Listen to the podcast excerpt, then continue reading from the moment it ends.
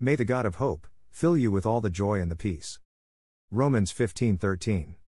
With the belief in yourself, as well as Jesus Christ, and when you step out of your comfort zone, some of the sights you shall see will go beyond amazing. It will help you understand better of what is around you, with the confidence to overcome anything that you may set out to do.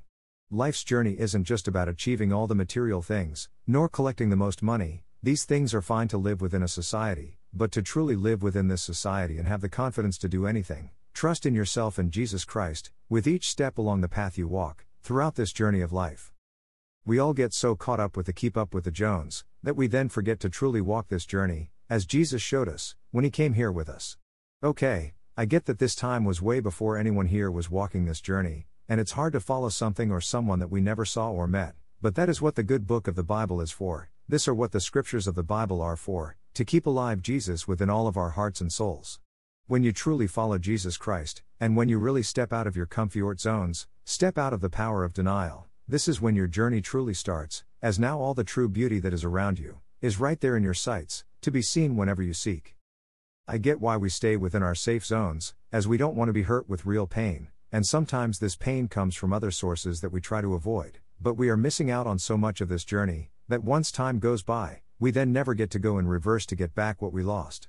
Yes, we all need to work our jobs, so we can afford to do the things we want to do, but when the job soaks us up deep within the abyss of the job, then maybe we should change what we are doing, to be truly happy as we walk our paths. I get that yes, you may like your job and it pays you well, but does this job really make you happy with real peace and joy moving forward? When Jesus came here and walked his path with us, he did so with the clothes on his back, no money in his pockets, as a matter of fact, he had no pockets for anything, but yet, as he kept the faith with discipline in his Father, he kept walking as he shared his love with us all throughout his journey. His love for us all, no matter of who you are, was so deep, he carried it with him to the cross, as he then died for us all as well. Jesus Christ was our Savior no matter of who you are. The problem in today's society is, there are too many who have lost the faith in him, which has them losing the faith in themselves as well. These pictures do come with some risk, as first you have to know how to paddle a kayak, you also have to keep an eye to the sky, as a storm can brew at any time. When the skies are blue, it's a great time to jump in the kayak, but keep that eye to the sky, as yes, I have been caught in some storms that came from nowhere, turning the blue skies into gray with many storm clouds, which is why you check the weather radar, if you can, for wherever you may be. Then you also have to keep an eye in the water for the depth of the water, or whatever that may come popping up out of the water. And yes, the loon is a beautiful bird, with great sounds, but it does swim underwater as well, and I have had one pop up next to me in the kayak, scaring the crap out of me. Plus, while checking the water, look for debris like a log or a rock that is just under the surface, so you do not run into it. Know how deep you are into the water, as this helps you judge just how shallow you can paddle through with ease. I know I like to take a lot of pictures of landscape, so I then will paddle the bow between two rocks or like this tree stump, so I can steady myself for a great picture. True kayaking may take some work, but when you do it with confidence, it will make for a great and safe journey within your kayak, no matter where you may be. This includes knowing what to do and how to properly shoot some rapids when they come up to you on your journey within the beauty of Mother Nature.